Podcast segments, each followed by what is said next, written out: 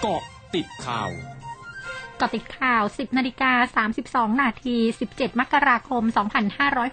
2565 นายสัตวแพทย์ สรวิทย์ธานีโต อธิบดีกรมปศุสัตว์ ระบุ หลังไทยประกาศพบโรคอหิวาแอฟริกาในสุกรหรือ ASF ไม่ส่งผลกระทบต่อการส่งออกเนื้อสุกร และผลิตภัณฑ์จากสุกรมากนัก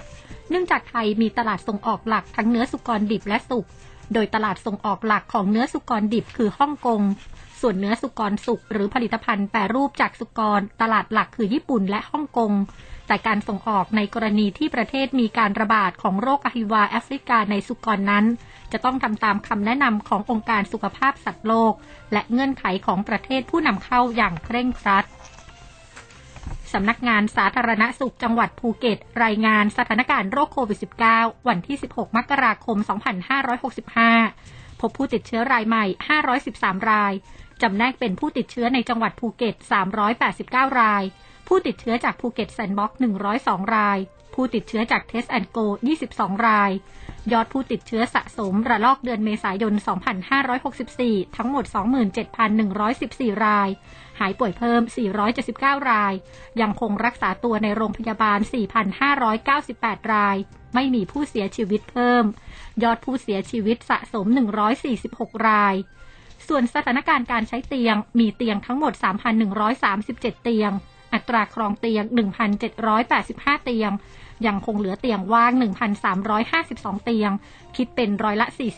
43.10กองจัดการคุณภาพอากาศและเสียง สำนักสิ่งแวดล้อม กรุงเทพมหานคร รายงานสถานการณ์ฝุ่นละออง PM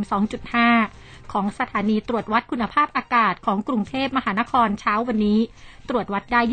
26-59 ไมโครกรัมต่อลูกบาศก์เมตร ซึ่งอยู่ในระดับเริ่มมีผลกระทบต่อสุขภาพในบางพื้นที่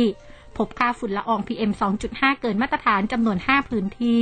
ได้แก่เขตคลองสามวา เขตทวีวัฒนา เขตสายไหม เขตบางกะปิ และเขตน้องแขม โดยค่าฝุ่นละออง PM 2.5 มีแนวโน้มเพิ่มขึ้น flightaware.com ซึ่งเป็นเว็บไซต์ติดตามตรวจสอบเที่ยวบินเผย สายการบินต่างๆ ยกเลิกเที่ยวบินกว่า 2,700 เที่ยว และมีเที่ยวบินล่าช้ากว่า 1,500 เที่ยวในสหรัฐวานนี้ เนื่องจากมีพายุหิมะ ลมพัดแรงและน้ำแข็งในพื้นที่ชายฝั่งตะวันออกของสหรัฐ ขณะที่พื้นที่ทางตะวันออกของสหรัฐจะได้รับผลกระทบจากพายุหิมะจนถึงวันนี้ ช่วงหน้าคืบหน้าข่าวอาเซียนค่ะ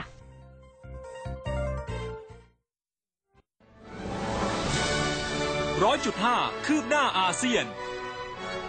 คณะเสนาธิการทหารร่วมกองทัพเกาหลีใต้เผย เกาหลีเหนือยิงขีปนาวุธที่ต้องสงสัยว่าเป็นขีปนาวุธพิสัยใกล้สองลูก จากท่าอากาศยานซูนันในกรุงเปียงยางของเกาหลีเหนือ และมุ่งหน้าไปทางตะวันออกเช้าวันนี้ โดยกองทัพเกาหลีใต้อยู่ระหว่างติดตามและสังเกตการเกี่ยวกับความเคลื่อนไหวของเกาหลีเหนือ รัฐมนตรีประสานงานด้านกิจการเศรษฐกิจของอินโดนีเซียเผยวานนี้ รัฐบาลอินโดนีเซียจะปรับลดภาษีมูลค่าเพิ่มลงร้อยละ 50สำหรับการจำหน่ายบ้านที่มีมูลค่าต่ำกว่า 2,000 ล้านรูเปีย และลดร้อยละ 25สำหรับบ้านที่มีมูลค่า 2,000 ถึง 5,000 ล้านรูเปีย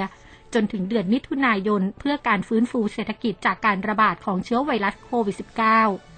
นอกจากนี้รัฐมนตรีประสานงานด้านกิจการเศรษฐกิจของอินโดนีเซียกล่าวว่า จะมีรายการลดภาษีหลายรายการ